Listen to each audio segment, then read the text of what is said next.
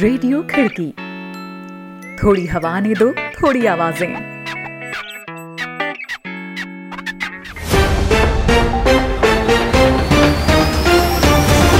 आज है 27 फरवरी, दिन शनिवार। खिड़की इंटरनेशनल बुलेटिन में अभिवादन स्वीकार करें रोहित जोशी का। एक नज़र कार्यक्रम की खास खबरों पर। सऊदी के युवराज प्रिंस मोहम्मद बिन सलमान ने दी थी पत्रकार खगोशी की हत्या की मंजूरी। अमेरिकी खुफिया रिपोर्ट में दावा। सामने आई इसराइल की सीक्रेट न्यूक्लियर फैसिलिटी की सैटेलाइट तस्वीरें।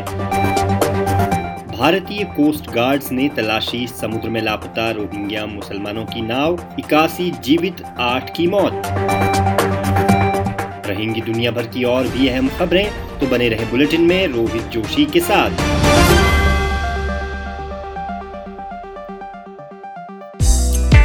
आप सुन रहे हैं खिड़की इंटरनेशनल बुलेटिन।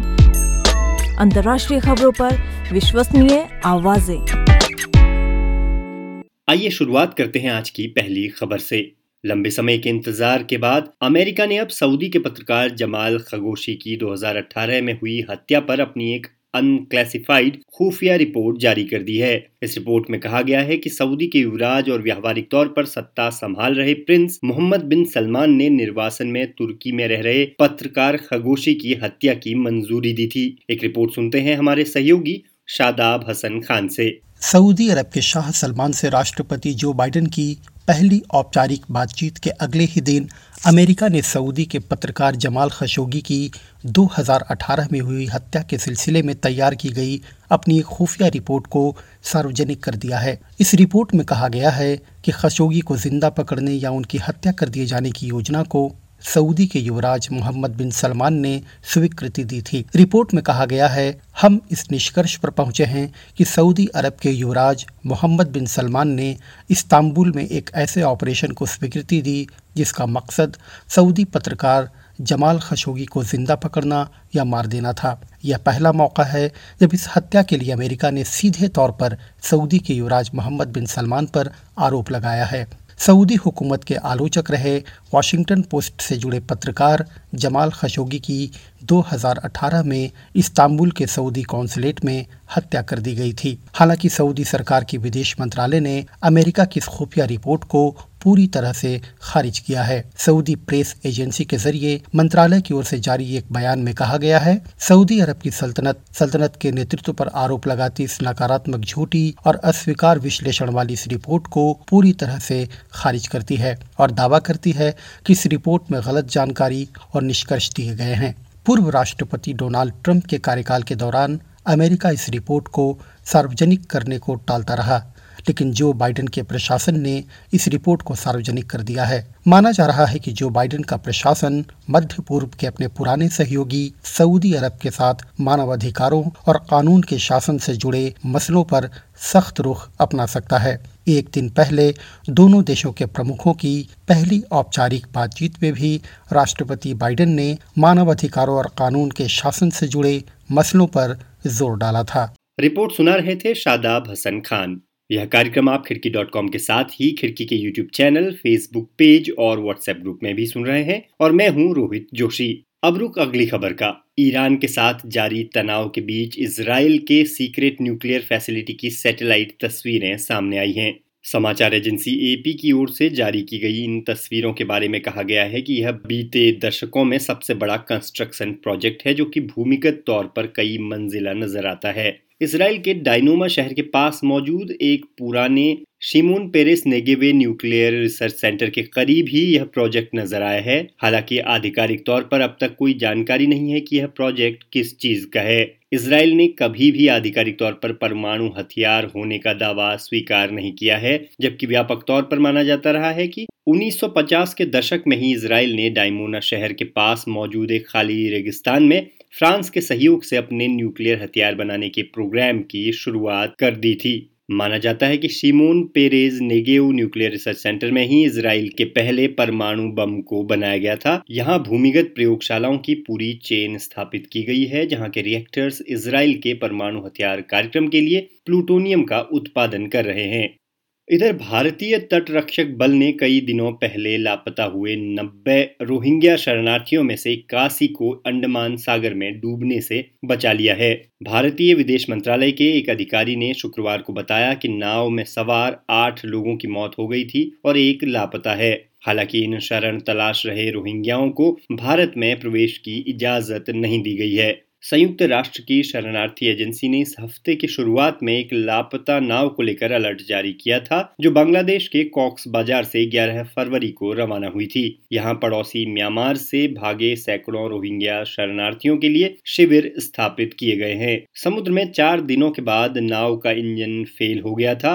इस पर सवार लोग भोजन और पानी की किल्लत से जूझने लगे। जब तक उन्हें बचाया गया, तब तक इनमें से कई लोग बीमार थे और आठ लोगों की मौत हो गई थी। इन शरणार्थियों में तेईस बच्चे भी शामिल हैं। भारत सरकार इन शरण तलाश रहे लोगों की सुरक्षित वापसी के लिए बांग्लादेश के साथ चर्चा कर रही है।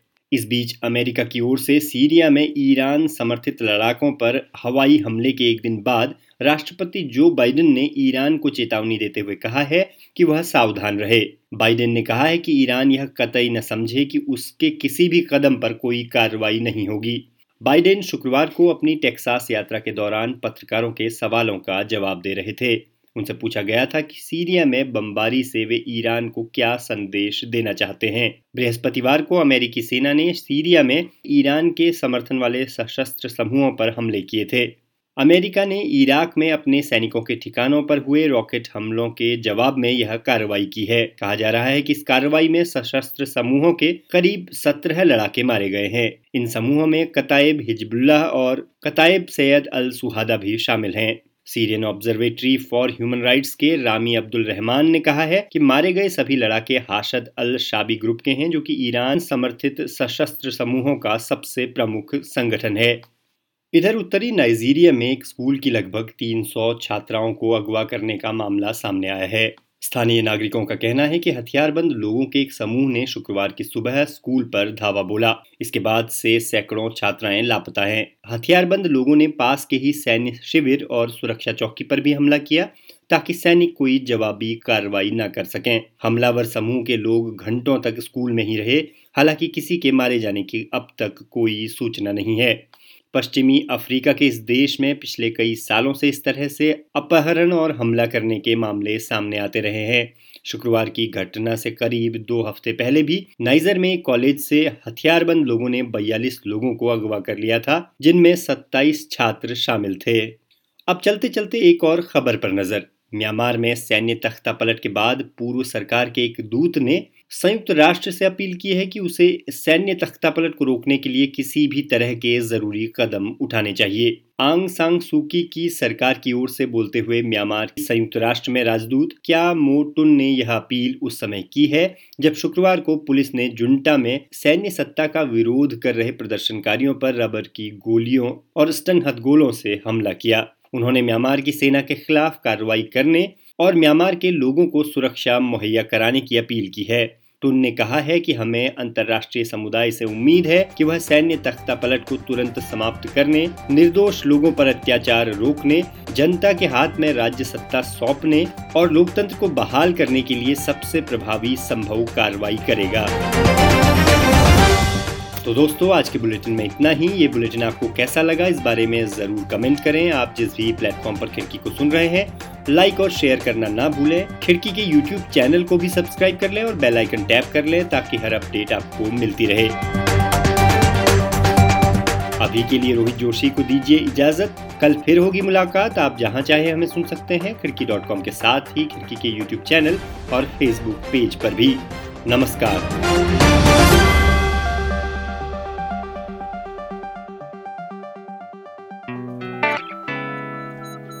रेडियो खिड़की थोड़ी हवा ने दो थोड़ी आवाज़ें।